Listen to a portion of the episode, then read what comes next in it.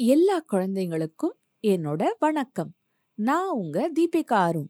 இன்னைக்கு நம்ம கதைகளின் நகரம் அப்படின்னு ஒரு கதையை கேட்க போறோம். கதைகளாலான நகரமா? கதைகளுக்கான நகரமா? என்னது இது? வாங்க கேட்கலாம். கதைகளின் நகரம் எழுதியவர் ருக்மிணி தமிழில் ஜெயராமன்.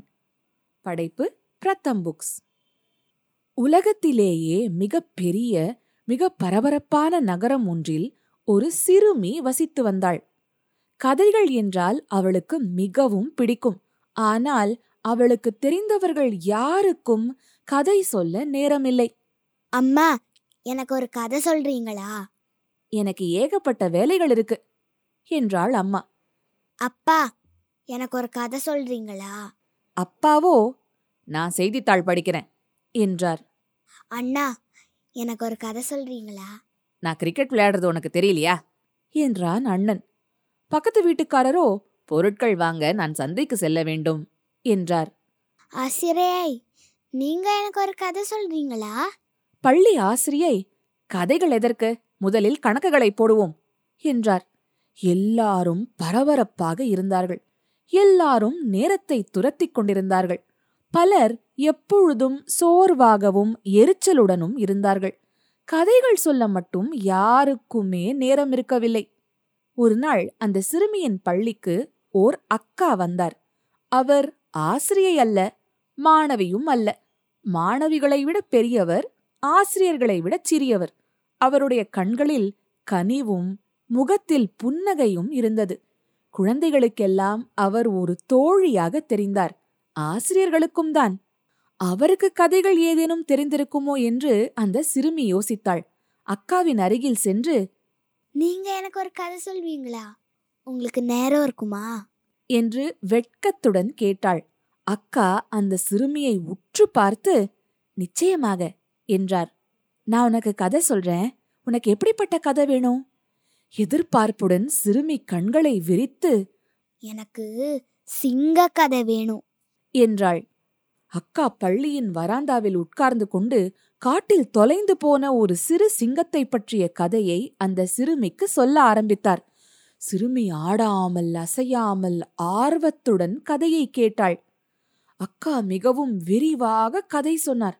காட்டில் மிகப்பெரிய மரங்களின் கிளைகளின் ஊடே காற்று செல்வதையும் உயரமான புற்கள் காற்றில் அசையும் மென்மையான ஒலிகளையும் சின்ன சிங்கக்குட்டியின் மென்மையான தோலின் மெத்தென்ற ஸ்பரிசத்தையும் கூட அந்த சிறுமியால் உணர முடிந்தது. அக்கா கதை சொல்வதை கேட்டு அருகில் விளையாடிக் கொண்டிருந்த அந்த சிறுமியின் நண்பர்களும் அங்கே வந்து அமர்ந்தார்கள். சற்று நேரத்தில் அவர்களும் கதையில் மூழ்கி விட்டார்கள். சிறிது நேரத்தில் சிறுமியின் வகுப்பு மொத்தம் அங்கே சேர்ந்தது. கதையை கேட்டதோடு அதை அவரவர் மனத்திலும் கற்பனை செய்து பார்த்தார்கள். இன்னும் கதைகள் வேண்டும் என்று கேட்டார்கள். அக்காவுக்கு நிறைய கதைகள் தெரியும் என்பது அந்த சிறுமிக்கும் அவளது வகுப்பு தோழர்களுக்கும் ஆசிரியர்களுக்கும் விரைவில் புரிந்தது. அக்காவுக்கு குரங்குகள் பறவைகள் கதை தெரியும் ஆக்ரோஷமான நாய்கள் அநியாயம் செய்யும் பூனைகள் நீல நதிகள் ஆழமான கடல்களில் உள்ள மீன்கள் உயரமான மலைகள் பசுமையான பள்ளத்தாக்குகள் பெரிய நகரங்களில் வசிக்கும் குழந்தைகள் கிராமங்களில் வாழும் குழந்தைகளைப் பற்றிய கதைகள் சாகசங்கள் மர்மங்கள் நிறைந்த கதைகள் கம்பீரமான அரசர்கள் அழகான ராணிகளைப் பற்றிய கதைகள். பயமாக இருந்தால் என்ன செய்ய வேண்டும்? வருத்தம் வந்தால் என்ன செய்ய வேண்டும்? தொலைந்த புதையல்களை கண்டுபிடிப்பது எப்படி? அற்புதமான ரகசியங்களை தெரிந்து கொள்வது என்று பலவிதமான விஷயங்களும் அக்காவுக்கு தெரிந்திருந்தது. தினம் அந்த சிறுமியும் அவளது நண்பர்களும் அக்காவிடம் உட்கார்ந்து கதை கேட்டார்கள். மற்ற வகுப்புகளிலிருந்தும் குழந்தைகள் வந்தார்கள். அந்த பள்ளியின் ஆசிரியர்களும் வந்தார்கள். அக்கம் பக்கத்தில் உள்ள பள்ளிகளிலிருந்தும் கதை கேட்க குழந்தைகள் வந்தார்கள். பள்ளியில் படிக்காத குழந்தைகளும் கதை கேட்க வந்தார்கள். பள்ளியை விட்டு விலகிச் சென்ற குழந்தைகளும் வந்தார்கள். பள்ளிக்கு செல்ல வயதாகாத சிறு குழந்தைகளும் வந்தார்கள்.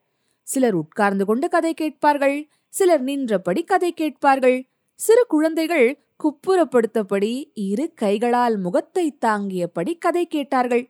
கதை சொல்வதை கேட்டு கேட்டு எப்படி கதை சொல்வது என்று அவர்கள் கற்றுக்கொண்டார்கள். கதைகளை எப்படி கட்டுவது கதைகளை எப்படி திரிப்பது கதைகளை எப்படி நெய்வது அதற்கு எப்படி வேலைப்பாடு செய்வது எப்படி கதைகளை சமைப்பது எப்படி கதைகளை அகன்ற நீல வானத்தில் பட்டம் போல பறக்க விடுவது என்றெல்லாம் அவர்கள் தெரிந்து கொண்டார்கள். அதன் மூலம் கதை கேட்பவர்கள் கண்ணை சிமிட்டாமல் ஆடாமல் அசையாமல் கதை முடியும் வரை வசியம் செய்தது போல இருக்கும்படி எவ்வாறு கதை சொல்வது என அவர்கள் எல்லாரும் கற்றுக்கொண்டார்கள். மெதுவாக அக்கா அந்த சிறுமி குழந்தைகள் மூலமாக கதைகள் நகரம் முழுவதும் பரவத் தொடங்கின. எல்லாரும் கதைகள் கேட்க ஆரம்பித்தார்கள். எல்லாரும் கதைகள் சொல்லவும் ஆரம்பித்தார்கள். அம்மாக்கள் வேலை செய்வதை நிறுத்திவிட்டார்கள். அப்பாக்கள் செய்தித்தாள்களை படிப்பதை நிறுத்தினார்கள். ஆசிரியர்கள் கணித புத்தகத்தை தள்ளி வைத்தார்கள். பக்கத்து வீட்டுக்காரர்கள் கடைக்கு போவதை நிறுத்திவிட்டார்கள். எல்லாருமே கதை சொல்ல ஆரம்பித்து விட்டார்கள். அண்ணன்கள் கிரிக்கெட் விளையாடவில்லை. தங்கைகள் ஸ்கிப்பிங் விளையாடுவதை நிறுத்தினார்கள். எல்லாருமே கதை கேட்க ஆரம்பித்து விட்டார்கள். காய்கறிக்காரர் காய்கறி விற்கவில்லை பால்காரர் பால் கொண்டு வரவில்லை பெட்டிக்கடைக்காரர் வெற்றிலை பாக்கு கூட விற்கவில்லை. அவர்கள் ஒவ்வொருவரும் மற்றவர் சொல்லும் கதைகளை கேட்டார்கள். பஸ் ஓட்டுநர் பஸ்ஸை விட்டு இறங்கி கதை கேட்க வந்தார். நடத்துனரோ டிக்கெட் பையையும் பணத்தையும் பஸ்ஸிலேயே மறந்துவிட்டார் பயணிகளுக்கு கதை சொல்வதில் அவருக்கு அத்தனை அவசரம். நகரத்தில் ரயில்களும் ஓடவில்லை. ஓட்டுநர்கள் கதை கேட்பதிலேயே மூழ்கியிருந்தார்கள். செய்தித்தாள்கள் அச்சடிக்கப்படவில்லை கட்டடங்கள் கட்டப்படவில்லை மேம்பால வேலைகள் முடிக்கப்படவில்லை உணவகங்களில் இட்லி தோசை கிடைக்கவில்லை பஜ்ஜி பகோடா கிடைக்கவில்லை மீனவர்கள் மீன் பிடிக்கப் போகவில்லை கதை சொல்வது அல்லது கதைகளை கேட்பது தவிர எதையும் செய்ய யாருக்குமே ஆர்வமில்லை. தபால்காரர்கள் கதைகளை கேட்பதில் நேரத்தை கழித்ததால் தபால்கள் யாருக்கும் சென்று சேரவில்லை. போக்குவரத்து காவலர் பரபரப்பான சாலைகளின் நடுவே இருந்தபடி வாகன ஓட்டுநர்களுக்கு கதை சொல்லிக் கொண்டிருந்தார்.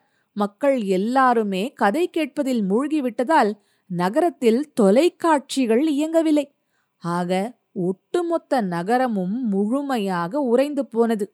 நகர மேயருக்கு கவலை ஏற்பட்டது. கடல் பக்கமாக இருந்த தன்னுடைய பெரிய வீட்டின் ஓர் அறையில் அவர் அங்கும் இங்கும் நடந்தபடி தனது மந்திரிகள் குழுவிடம் கேட்டார். இப்ப நம்ம என்ன செய்யறது? யாருமே வேலை செய்யறதில்ல. நகரத்துல எதுவுமே நடப்பதா தெரியலையே என்றார் மேயர். மந்திரிகள் குழு தீவிரமாக உழைத்து திட்டங்களை தீட்டியது யுக்திகளை வகுத்தது. ஆனால் பலன் ஏதும் இல்லை. யாரும் சொன்ன பேச்சை கேட்கவில்லை. இதனால் அக்காவும் அந்த சிறுமியும் மேயரின் மாளிகைக்கு அழைக்கப்பட்டனர். இவர்கள் இருவரும் தான் கடலளவு கதைகளைச் சொல்லி நகரம் முழுவதையும் மூழ்க வைத்ததாக மந்திரிகள் குழுவிடம் யாரோ சொன்னார்கள். மிக உயரமான தூண்களையும் மிக உயரத்தில் கூரையையும் கொண்டிருந்த அந்த பெரிய அறையில் அந்த சிறுமி இன்னும் சீரியதாக தெரிந்தாள். அக்காவின் கையை இறுக பற்றியிருந்தாள் அவள். பருமனான உயரமான ஆண்களும் பெண்களும் கொண்ட மந்திரிகள் குழுவின் நடுவே அக்காவும் சிறியதாக தெரிந்தாள். யார் முகத்திலுமே சிரிப்பு இல்லை. எல்லார் முகத்திலும் கோபமும் சிடுசிடுப்பும் தெரிந்தது. மேயர் தன்னுடைய அதிகார குரலில் உங்களோட கதைகள் இந்த நகரத்தையே ஸ்தம்பிக்க வச்சிருச்சு. இப்ப என்ன செய்யறது? என்றார். யாரும் பதில் சொல்லவில்லை. அறை நிசப்தமாக இருந்தது. எங்கோ தொலைவில் மேயரின் தோட்டக்காரன் மேயரின் மெய்க்காப்பாளருக்கு ஏதோ கதை சொல்வது மட்டும் மெலிதாக கேட்டது. சிறுமி அக்காவின் கையை இன்னும் இறுக பற்றி கொண்டாள். அக்கா மேயரை நேராக உற்று பார்த்தார். அவரது குரல் தெளிவாக இருந்தது.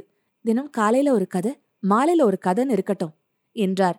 இப்படி செஞ்சா எல்லாருக்கும் கதைகளும் கிடைக்கும் வேலைகளும் நடக்கும். அருமையான திட்டம்! என்றார் மேயர். மந்திரிகள் குழு கைத்தட்டியது அவர்களுடைய முகங்களில் புன்னகை விரிந்தது. சிறுமியும் அக்காவை பிடித்திருந்த தன் கையை விடுவித்துக் கொண்டாள்.